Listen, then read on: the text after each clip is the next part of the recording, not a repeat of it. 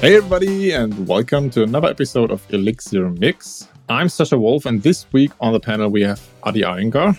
Hello. And Alan Weimar. Hello. And of course, we have a special guest, and this week joins us Atanda Rasheed. Atanda Rasheed, I'm sorry. And that you want to great. talk about a library you've written, right? So why don't you tell everybody why you're here and why we love you and why we have you on the show? As Sasha mentioned, uh, my name is uh, Rasheed Atanda. I'm the author of um, ElastiClone, a full-text search uh, library for use in the Elixir environment, basically. And over the last couple of weeks, I think the project got some, you know, some hypes around it for users who are looking for alternatives to implement, you know, um, full-text search implementations in their projects without having to, you know, deploy the complex popular search engines that we have currently in the, you know, in the tech world. Yeah, I actually saw it also being mentioned. Like, I don't remember which newsletter it was, but it was one newsletter, Elixir Weekly, maybe. So, like, some so I saw it somewhere. I already, I had it already in my open tabs, and I meant to check it out. And then we got this episode scheduled, and I was like, oh, okay, and and use this opportunity to talk about it. Hey, folks, this is Charles Max Wood from Top End Devs, and lately I've been working on actually building out Top End Devs. If you're interested, you can go to top end devs dot com slash podcast, and you can actually hear a little bit more about my story, about why I'm doing what I'm doing with Top End Devs, why I changed it from uh, dev chat dot t v to Top End Devs.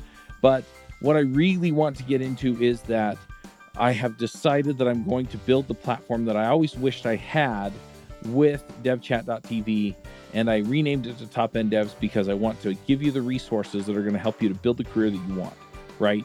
So whether you want to be an influencer in tech, whether you want to go and just max out your salary and then go live a lifestyle with your family, your friends, or just traveling the world or whatever, I, I want to give you the resources that are going to help you do that. We're going to have career and leadership resources in there, and we're going to be giving you content on a regular basis to help you level up and max out your career. So go check it out at top end devs dot com. If you sign up before my birthday, that's December fourteenth. If you sign up before my birthday, you can get fifty percent off the lifetime of your subscription. Once again, that's top end devs dot com. So I'm going to now adopt a question Chuck usually likes to ask. Um, and he always likes to ask, okay, what's the story behind this, right? Like, what's the story behind the library? How did you end up writing this? Because, I could, of course, I could ask you what it does, but I think it's more interesting uh, to find out how you ended up creating this. Oh, uh, so the backstory to this basically was, uh, I think some years back, I had the opportunity to stumble upon a, you know, full-text search library written in JavaScript. The name is Elastic Clun dot j s, right? And during that period, then I stumbled upon it. I was looking for a full-text search library to be used for, you know, a side project I was working on, without requiring without requiring me to, you know, deploy Elasticsearch, Lucene, Sol, and, you know, and the popular search engines that we currently have. And during that time, I yeah, during that time, it worked well for me that because what I was basically doing was just, you know, pulling data from the back end and indexing everything on the front end to be able to, you know, pro- provide these search um, capabilities in the side project I was working on. And lately, I, I think uh, this was last year, I think I was working I, I started, you know, I started working with Elixir a lot from twenty twenty, right?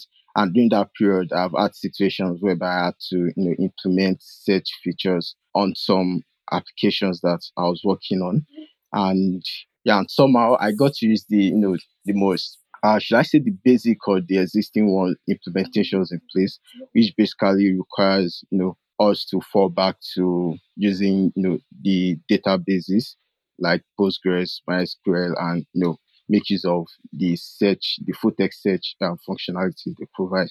But during that period, I think for me, I wasn't quite comfortable with the way, you know, most of them works, as it requires us to, as requires us to, you know, do some extra learnings into how these databases implement their full text search, you know, functionalities and so on. And during that period, I got to, I think this was last year, I got to remember about, you know, the JavaScript library I made use of. I was like, I believe it's going to be cool if I can have such functionality available for me in the in the Elixir environment.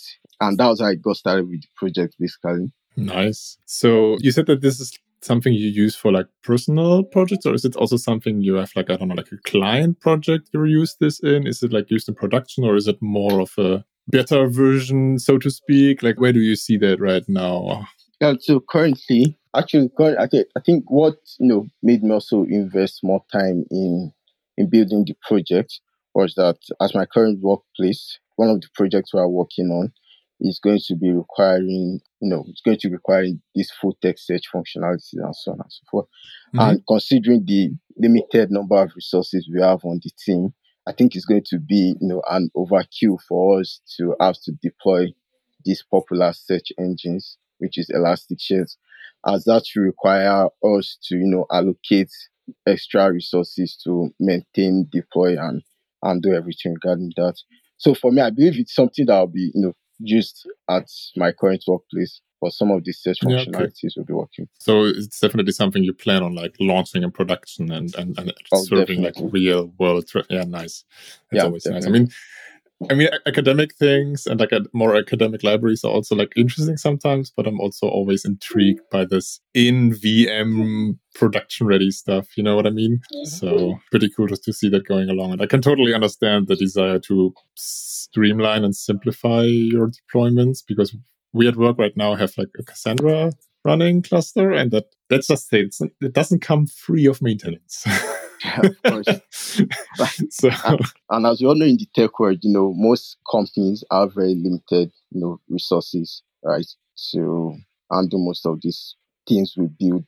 So basically, it's always advisable to to limit the number of extra dependencies or extra services you have to run and maintain. And I think Elixir has, you know, proven to be that capable to solve most of the most of the issues you might end up facing on the back end.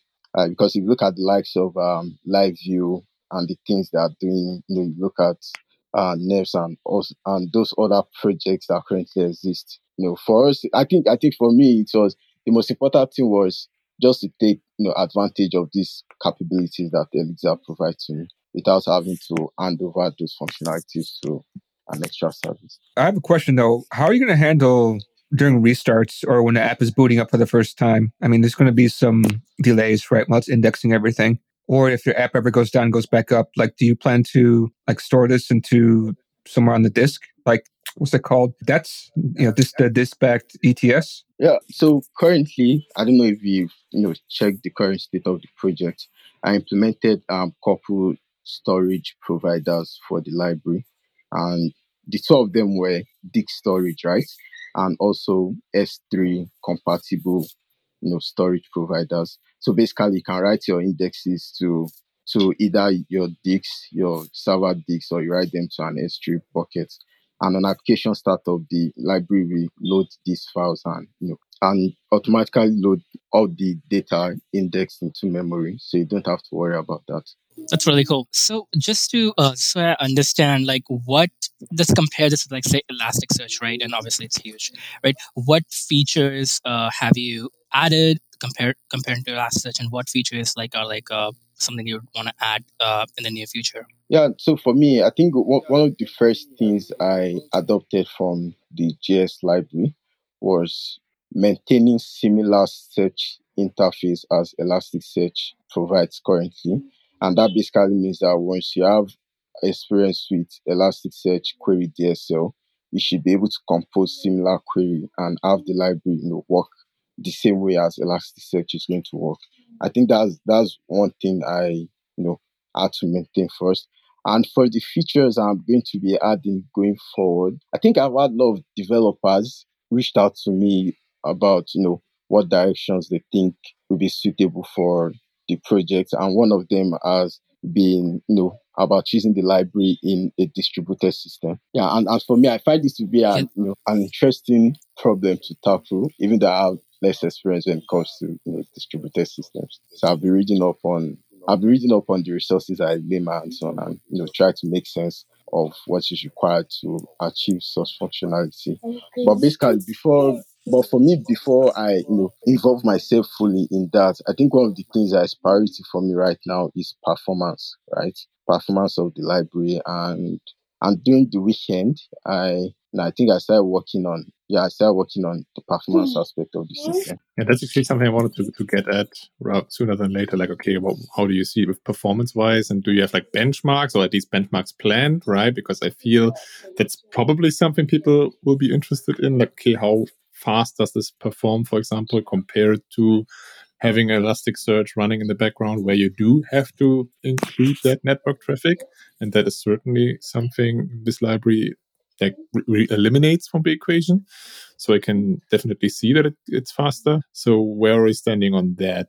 Yeah, so currently based on the little performance testing I did during the weekend, I I think what, what I did was I picked up some of Elasticsearch um, existing benchmark data to test against the library, mm-hmm. right? And one of them was using the H T T P logs rally track, as they call it in Elasticsearch, basically. And based on the performance, I based on what I saw, I think, but based on what I saw, the library tends to, you know, perform better when you do bulk indexing, like when bulk inserts a large number of documents into the index, right? Just like, I think it's the same behavior the Elasticsearch will always have, right? Like when you bulk insert your document into Elasticsearch, it tends to perform better than you iterating through the list of documents and then trying to insert them one at a time. So I I, I got to, you know, check those two variants of, or those two variations of, you know, indexing documents. And I figured out that indexing all one thousand documents at once tend to, you know, tend to improve in terms of performance um, when compared to other forms of indexing or inserting documents into this library. I probably didn't get you guys lost there. No, and like search speed, like comparatively speaking to like Elasticsearch, because I do think that's probably also of interest to people. But to be honest, I'm super much into Elasticsearch and stuff. It's like a blind spot on my career until now. I have I'd never had to deal with Elasticsearch. So that that out there. You're lucky. So, like, yeah, comparatively speaking, like, how, how fast is, like, the searching capability? Is it right now quicker or slower than Elasticsearch, with or without? To be sincere, I haven't really, you know, compared the performance information I got with Elasticsearch at the moment. I think, based, uh, for me, what I was trying to achieve was to try to figure out, you know, where I believe are going to be of bottleneck to the library. Yeah, okay. Yeah, Makes one sense. Of them was, I know, at the yeah, index manager layer, right? One of them was at the index um, manager layer, which basically, you know, which basically is, yeah, makes use of, you know, the Elixir O T P functionalities we have, and that requires, uh, that means, so that means that, you know, we have to have to make use of dynamic um, supervisors, right? Because every time you try to index, anytime you try to save an index into the manager, you have to, yeah, a new process gets spawned up to manage that particular, you know, index. So that means that when the index, when the process for that index crashes, it doesn't affect the other stuff. Yeah, so yeah, I just had someone coming to attend to some. So as, as I was saying, so whenever I try to save an index using the manager, we spawn up a new process to manage everything regarding that index, so that if anything happens to the index one way or the other, it doesn't affect other indexes you have, you know, in the system. And one of the problems with that is because of the way, you know, Elixir process messaging works, right? In the sense that it has copied the index structure into the message box for that particular process. So as I said, I copy. As I said, trying to bulk insert a thousand. As I said, trying to bulk insert a thousand, you know, documents into the um using the library at once works way more better as compared to trying to, you know, index the document one one at a time. Because when you try to index a document one at a time, you have multiple messages in the message box for that particular process. But when you try to, you know, index a thousand documents at once, you know, you have just a message for that process to to undo. Yeah, that, that makes a lot of sense. And like an age-old story of, of processes and O T P yeah. and message passing again.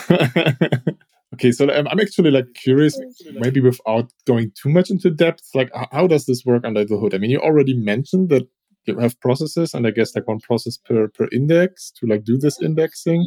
But then like the actual querying, does that go through an E T S table, or is it also like a message which is sent? Like w- what's happening there under the hood? Like where where's the magic? Yeah, so the magic is still at the the magic is still at the index module at the moment, but due to you know the performance insights I've gained during the weekend, I think I'll be making some, you know, necessary factors, right, to improve this performance. Maybe make use of an E T S table, so as to reach. So basically, what I'm thinking to do is that whenever you save an index, a new E T S table will be created for that particular index, right?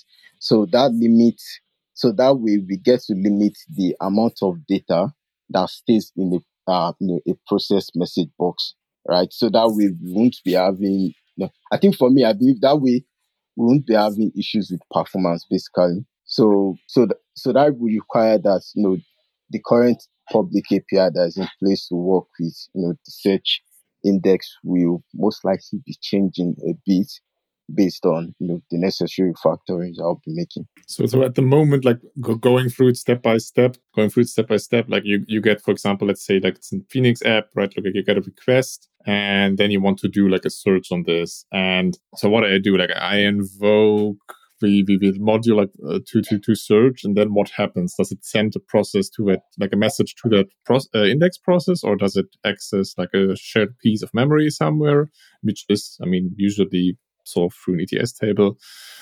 Or so what, what are the steps for like in the query phase to, to, to get my results? I'm, I'm curious. Yeah. Uh, actually, I've had, you know, people ask me the similar questions. And for me, I think the approach I'll be taking is mostly dependent on my use case, right? Because for me, I don't think I'll be making use of you know, the external storage, the external storage providers that are currently put in place. Because the way we uh, currently implement most of you know our projects right now at work is that on application startup, we tend to load as much as much data as possible into memory, right? Because this improves uh, this improves read time, because it does require us to reach out to the database anymore to get specific data. So for me, at that phase of reading those you know, information into memory, it's at that point I'll be indexing those documents into their corresponding index, because basically an index is just like a table in your database. So it's just like having a mirror of you know of your user's table. Let's say you have a user's table, then you also have to have your index, uh, your user's index, right? So at the point when I'm loading loading the users into memory, as I'm getting the data, I'll also have to you know send them to the full text library to index. Yeah, and for me to get my results. Yeah, so so after you know after I've finished indexing them in the user's index, then I can now save it to the index manager, right? So once you save it to the index manager, you know automatically a new process is spawned up for that index. So you can always get that index back from the process manager at any time. So that was why the index manager was created there. Okay. So Eddie, any any smart questions from you, because you have more experience in Elasticsearch than I do and that kind of stuff? Yeah. I'm I'm actually trying to, as I'm hearing uh, Rasheed's answer, I'm trying to like uh, just understand the scale of this product, and I feel like as I'm looking at the code, it's huge. Yeah. At surface, you know, you might be like, okay, you could have like uh, delegated most of the operations to like E T S or something, but I'm looking at like everything done in Elixir, and it's uh, I mean, first of all, it's amazing, just like the, how much code you've written here. And do you have any like support for like aggregation like queries? Like since you mentioned like, you know, uh, like you want the query D S L to look like Elasticsearch, like any ways to do aggregation? Because I know that's huge in Elasticsearch, right? Yeah, so currently that does not exist, right? But the way the library is designed is that you can have your custom query D S L. Like you can have your custom query D S L that's you can always use against the full text, um, against the index. I mean, so that means that if you want, you know, if you want a custom behavior, or you don't want a specific query type like you have in Elasticsearch, you can always implement yours. But currently in the project, what I did was, you know, just to have the basic query types that most people will be working with, which is, you know, the Boolean, terms, match, match all, and the not query type. So the way the library is designed right. is flexible. And, and you can always implement yours. Yeah, that's really cool. That's really cool. And also, like, I mean, since it's in Elixir itself, and, you know, you'd be most likely using this with Elixir, it's like the the barrier to entry, like to like start coding and like extending the library is a lot less. So that's huge too. Have Have you experimented with like just the amount of data, like indexing like a huge, huge amount of data? Yeah, I, I think the highest I've done at the moment is a thousand. But like I mentioned earlier on, I'm trying to work with, you know, the existing Elasticsearch benchmark data. So that would mean that I'll be, you know, indexing a lot of data, because I, I think when looking at the Elasticsearch rally tracks, I saw some document. Now, I think I, I saw a file is as large as one gig, like more than a gig of, you know, documents in it and all this stuff. So I believe when I get to that point, I should be able to have, you know, much more better insights into how much, you know, it performs when compared to Elasticsearch. But currently for me, the focus is is at the performance layer right now, because most of the basic functionality to, you know, tokenize document search and all those things work. So the performance is like the next step for me, if I even consider fulfilling the wants of other developers. That's great. Hi, this is Charles Max Wood from Top End Devs. And lately I've been coaching some people on starting some podcasts and in some cases just taking their career to the next level. You know, whether you're beginner going to intermediate, intermediate going to advanced, whether you're trying to get noticed in the community or go freelance, I've been helping these folks figure out how to get in front of people, how to build relationships and how to build their careers and max out and, and just go to the next level. So if you're interested in talking to me and having me help you go to the next level, go to topenddevs.com slash coaching. I will give you a one hour free session where we can figure out what you're trying to do, where you're trying to go, and figure out what the next steps are. And then from there, we can figure out how to get you to the place you want to go. So once again, that's topenddevs.com slash coaching. Yeah, there's there's like a huge, I think there's a huge, like, I guess, a market, for lack of a better word, for this kind of a package. I mean, you know, great thing about Elixir and Phoenix, like, ecosystem is that, you know, it doesn't take that long to set up your application, you know, like with like something like Live View, like set up like a professional looking application. And if you want full text search, like setting up like Elasticsearch or something like that, like it's put such an immense burden on the infrastructure. And like this, I think, is already feature rich enough that, you know, um, a lot of like early stage Elixir projects could use it. I'm definitely going to give it a try. Yeah, I'll be looking forward to your feedback. Yeah, well, I love people, you know, awesome. Try it out, yeah, well, and they all love the idea basically because it helps them solve the problem of allocating, you know, these extra resources to manage the popular search engines that we have right now. And that also cuts off, you know, the network latency you have when even talking to those search engines, because yeah. now everything resides in the beam. Right. I'm curious because, I mean, you, especially since you just now met it and mentioned, Adi, that like it's something where like Elixir projects at an early stage might be interested in going with this, right?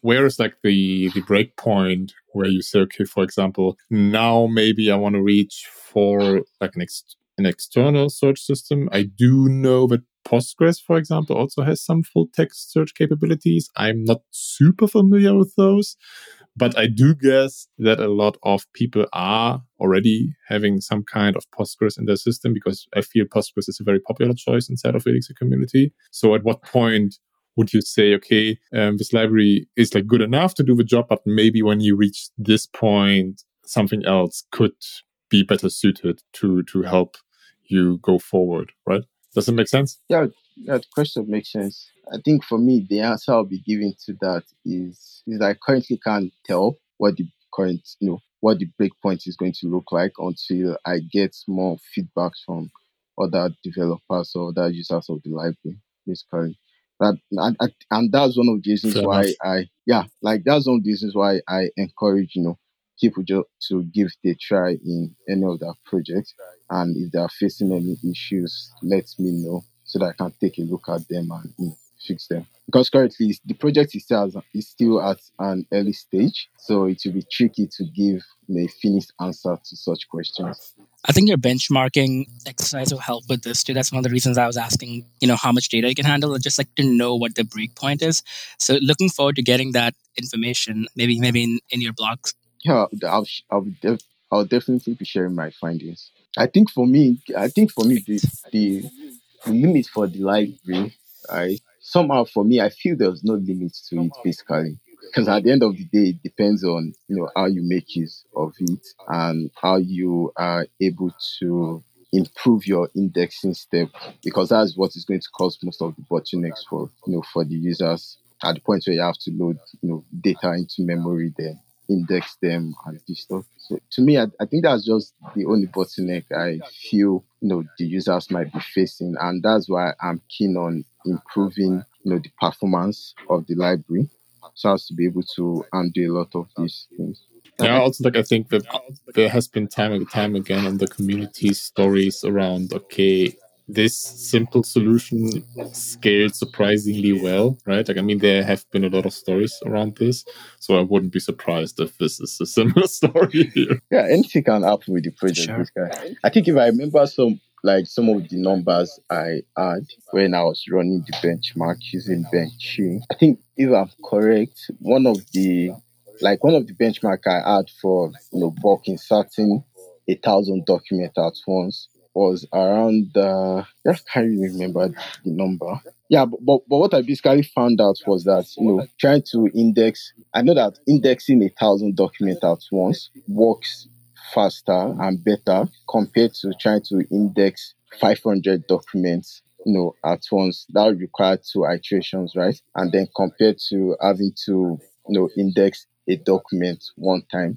as you load them into into memory. So at the end of the day, the, you know, the loading phases, the indexing phase of your document is what we tell how performant the library is. I would add like a section to your either README and or even the documentation about like these like little performance tidbits that you're finding, right? Like, oh, maybe try to index, you know, multiple documents like like in batch uh, versus one at a time and stuff like that. It'd be it'd be very useful for people who, you know, who might be trying out your library. Yeah, I'll definitely update that, you know, once I find more performance points. In general, like these easy digestible um, performance characteristics through table, for example, is always something which catches your eye, right? Yeah. I mean, this is the same with like completely unrelated tools like command line search tools or anything like here, grep and what's uh, A C K and all, all these kind of things there, like having these tables to showcase, okay, this is faster, this is slower, this is always nice and digestible for people to get like an immediate imp- impression. Okay, when is this a good use case and when not? So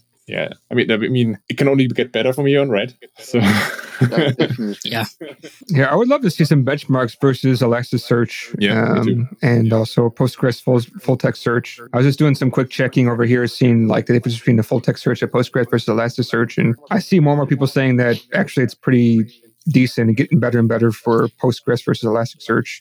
Yeah, I don't know. I'm just kind of curious about like how is it versus, you know, maybe you maybe you have a faster implementation for smaller size records. I'm not too sure, but I saw that somebody did a benchmark with Postgres and they said like one point five million records in around thirty milliseconds.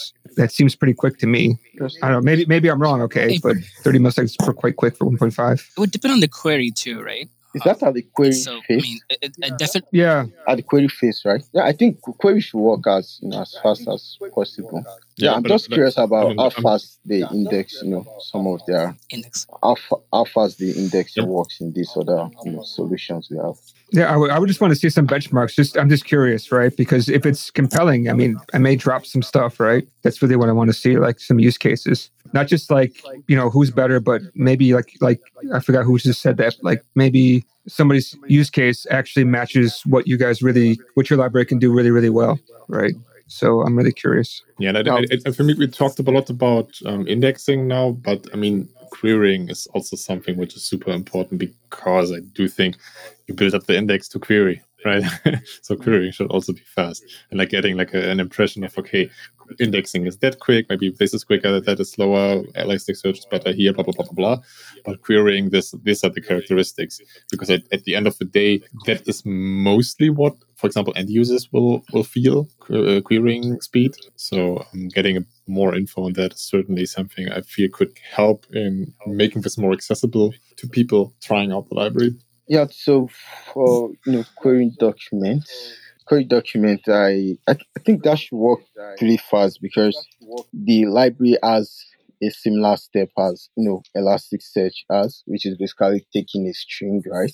And after, you know, after Elasticsearch takes the string, it runs it through a pipeline, which basically tokenizes the string to remove stop word filters, or you know, or maybe reduces some words into their root form, right? And then before it is being indexed to the corresponding field. Uh, so, so for the performance, that is that's going to require me to you know do some digging regarding that at the moment. But, but I think with the little data I've indexed at some point or I've fiddled with, it works pretty fast. Like it worked pretty fast as you would expect. But one thing I'm one thing I'm guessing is that you know as one thing I'm guessing is that as your document increases, I believe the yeah as your document increases, I believe the query time also or might you know increase, because when you try to query an index for a particular term or word, it has to go through the available documents in the in the index, try to find the document that matches the given query and so on and so forth. So, so I think that as the document increases in the index, the query time should also increase with it. But for me, I, I think with the current way the library is implemented, there's still room for improvements, basically. Like, just like I mentioned earlier, the library is still at an early stage. It's still going through, you know, few um, iterations based on whatever performance we are able to get out of it. So. Yeah, I mean, it makes perfect sense. You're still also on a zero point six version, something, I think, right? Yeah, I mean, at that yeah, point, nobody, yeah, at that point, nobody expects it to be done, right? Because by definition, zero point something is not done. Of course. yeah. But yeah, like, I just like echoing some of the things where I, as a mostly user of these things, not never have any written any kind of code doing that, where I feel, okay, these are the tidbits I'm interested in. Right? Like I, I, I, I'm interested I think the in performance how, how metrics as performance, the performance metrics is what has been, you know, delaying some of the users mm-hmm. because for because I asked other developers reach out to me and they're like, you know, what do you have to tell about, you know, the performance? And the only answer I can give to them is, at the moment, that's what I'm focusing on. And, you know, based on Fair my enough, findings, yeah. I'll be making the appropriate, you know, adjustment to the library to accommodate your use cases. Because the thing is, the library, because it, it, the thing is, it's very hard for the library to assume or cater for everyone's use cases, right? At this early stage, because because the data you are working with is possibly not the volume of data I'm working with, right? So, so based on your findings and your feedback on the repository, that will help and guide me more into what, you know, parts of the library I should look at improving. Yeah, yeah. Agree one hundred percent. It's also, I mean, you're like one person, right? Yeah. I guess the people behind Elasticsearch are more than one person. Of course. So it would be ridiculous to, to expect the same level of features. And I do really like that, that the Elixir community, and this is a good example of that, that we have this notion of like, hey, ninety-five percent is like good enough. For, for our use cases, like built-in things, ninety-five percent. We don't, well, we don't even want to cater to like these super weird edge cases, but this thing is going to get you to there and not further, and that's okay. But you get the, the added bonus of like keeping everything inside of the application. Yes, like as also this this library from Sasha Wolf, I think, for like handling S S L certificates and stuff, right? Like where you even there don't want, maybe don't want to use an external dependencies. And that's a thing I, I see over and over again in the community. Okay, why not bake it in? And the, the Beam gives you, gives us very nice tools for that. So I'm, I'm excited to see where this journey is going. I'm excited to see where your, where your library is going. And I'm, I'm interested to see where, where we might be standing in, I don't know, five years and what, what all of the things are we no longer need external dependencies for. Exactly. That'd be awesome. Yeah, definitely. Because for me, I've always wanted to, you know, just have everything baked in. Because that reduces, you know, the stress of trying to figure out where the problems, where a problem is coming from. Because then you already have an idea that, oh, since everything is baked in, I should be able to, you know, go into the server, check these processes, try to, you know, yeah, gain as yeah. much insight from the process. Also streamlines the de- deployment stories so, so much. I mean, deployment yeah. becomes a lot easier when you don't have to deploy, I don't know, five exactly. things. I've, I've, I've had you know, colleagues and friends who had to ditch deploying these popular engines like Elasticsearch, and that's because, you know, it requires this learning curve from them being the first time user, right? You have to try to understand what sharding how the hash keys of what's it called works, and you understand, so that you don't end up losing data in the future when you have to scale yeah. and all those things. So, so that's one of the you know problems looking forward to solve with the library. Basically, like you shouldn't have to worry, like when trying to implement a full, full text search functionalities in your project, you shouldn't have to worry about you know deploying a separate application. You just need to include the right library and you get going. Especially when when that other application is potentially also written in a completely different tech stack. Because I mean, Elasticsearch and Cassandra and all these kind of things are Java-based applications, as far as I know.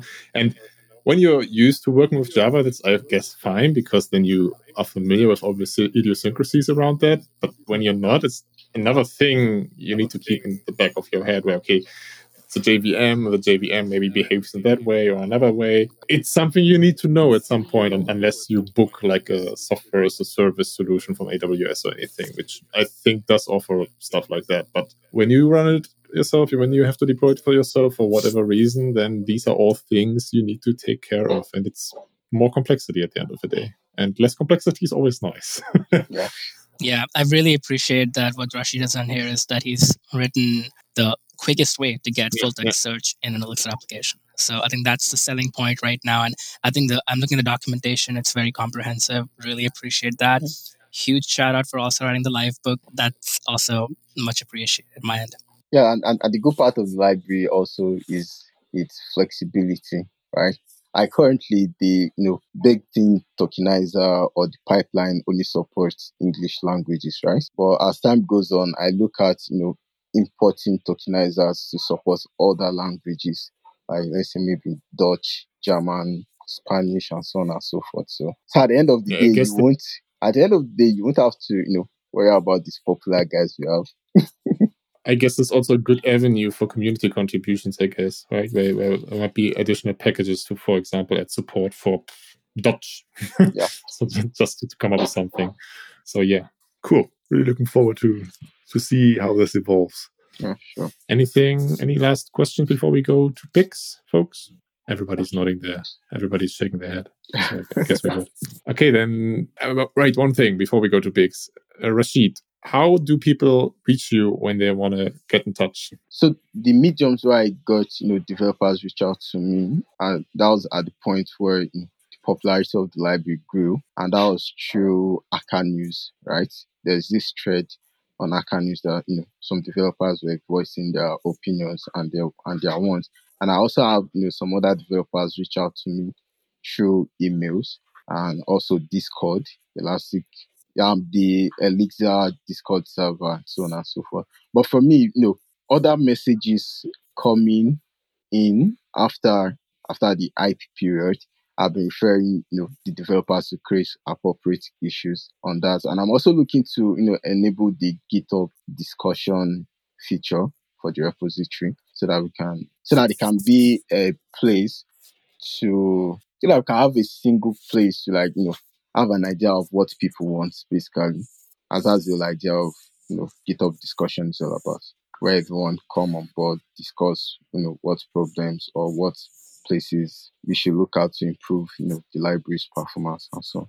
All right. That's, we got we got to also, I mean, we're going to include the link to a repository, for example, in the show notes. So that's uh, then certainly an avenue to get in touch. Yeah, I'm also and looking for... I think yeah. we're also going to include a, a link to a Twitter profile, right? Like you, you shared that with us, so... Oh, what link is that? Okay, sorry? Yeah, I was asking what link is that? You did share with us like a link to your Twitter profile, I think. So we can also oh. include that, if that's okay with you. Yeah, that's that's fine. uh, okay, yeah, then I'm let's also go looking to... forward to contributors, just to mention. Yeah. I'll be looking forward to contributions from everyone. Like, and, and, and I coding. Well, no, not this, not necessarily in form of, you know, coding per se, but, you know, you implementing some fixes or improvements is appreciated. But, you know, your feedbacks on your feedbacks on how you feel about the library, or based mm. on the interactions you've had with the library and things you believe should be improved or worked on. Makes sense. Yeah, okay, that makes sense. Hey folks, if you love this podcast and would like to support the show, or if you wish you could listen without the sponsorship messages, then you're in luck. We're setting up new premium podcast feeds where you can get all of the episodes released after Christmas twenty twenty without the ads. Signing up will help us pay for editing and production, and you can go sign up at devchat dot t v slash premium. Okay, then let me transition us to picks. And Adi, why don't you start us off? Because you're directly below me in my math. Love the logic. Yeah, so I don't have a pick, but uh, so I, I recently joined this mentoring group that happens weekly as a mentor. It's called Elixir Chat with two T's. But it's like it's been run for like a couple of years now uh, by Bruce Tate and Sophie De Benedetto, and it's for like uh, underrepresented people in tech, mostly as as mentees. So if you belong to one of those groups, like if you're, uh, I guess, like if you're a woman, or if you belong to the African American or Latinx community, reach out to me. And we have, uh, fortunately, have a surplus of mentors at this point, and we would love to have more mentees join join our group. Nice, that's super cool. Love love to hear about this. Alan, what are your picks for this week? No Rust book, I've heard already. Yeah, sadly, no Rust book. I've been busy with other things. So as you can see, I, I injured myself, as we talked about this a couple of weeks ago. So I've been kind of putting Rust aside because how can I learn Rust if I can't type it? So actually, I've been reading a book called Blockchain in Action, which is from Manning. I've been trying to get more and more into blockchain. People keep bugging me more and more to get into it. So I thought I'd take a look at it. And uh, speaking of Rust, uh I'm also interested in Solana, which is all written in Rust. So that's something on my list to take a look at. But yeah, so this book called Blockchain in Action. Uh, I only got to the first chapter so far because I just started reading it today. But overall, I think it's a pretty decent book. So I think you guys should go ahead and check it out if you're interested in learning more and more and more about blockchain and distributed apps, et cetera. Nice. I'm, I'm going to go on record now to say like I, I'm intrigued by the technology of blockchain. I'm not a fan of what is being done with blockchain right now. Let's just say that. yeah. yeah, somebody was somebody was talking about this recently that they think it's just going to basically bubble and, and explode, right? And everybody's going to be hurt. The way I look at it is I think it's good for like a remittance tool, like if you want to remit money. So in Hong Kong, we have a lot of domestic helpers that like to send money overseas, and they always use Western Union, which you know, we'll take a chunk of your money. But if you can use like blockchain to instantly send the money and then the transaction fees is even lower, I think that's a good uh, use of blockchain technology.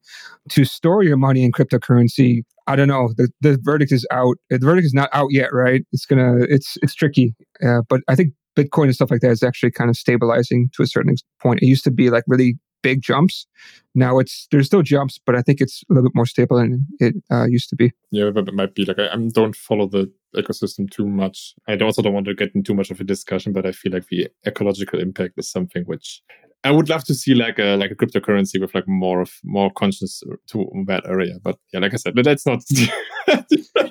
yeah, yeah. Okay, now I now I know what you mean. Yeah, that that is one of the negatives. Yeah. But I, I can certainly see how, how it's, it's useful to s- certain kinds of folks and like certain situations. Yeah. Okay. Uh, my picks for this week. I'm gonna go simple. Let's say that, and gonna pick some uh, command line tools I use every day and find very very useful. Um, because as always, um, some people which might never have heard from th- them. And could make your life easier. Um, so two things in specific. One is Fuzzy Finder. It's F Z F. And it's just that. It's like a command line Fuzzy Finder. And it like it comes built in with some capabilities to, for example, switch fi- switch folders fuzzy, uh, in a Fuzzy Finder way. But it's in built on the Unix style where like it does this fuzzy finding really easily, and you can pipe into it and you can pipe out of it. And I've built like a whole thi- a whole host of like small utility scripts for myself with it, and it's one of my favorite command line tools ever. It's really really useful when you want to quickly select one thing from a whole bunch of, of results, and I guess it also fits in the spirit of the episode. Uh, and the other tool is also really to finding now. It's actually a coincidence. It's F D find, and it's basically a simpler and more straightforward version of like the Unix tool find, because find is powerful and useful, but it also has some idiosyncrasies around it if you want to do certain kinds of searches. And find takes a more opinionated approach of like always going with a regex and then making it more straightforward without having the man without having to have a man page open at all times to actually do a simple search. So those are two tools I basically use daily. So um, definitely recommended from me. Okay, uh, Rasheed, do you have any picks for us? Actually, don't have one. Fair enough. It's all good. Yeah. Then uh, thank you for being on the show. Was a pleasure talking to you. Was a t- pleasure talking about your library. And I hope Um, you, we can hear and talk again at some point, maybe when there's like a one point oh version on the horizon. Yeah, hopefully. Okay. Yeah, it's nice document too.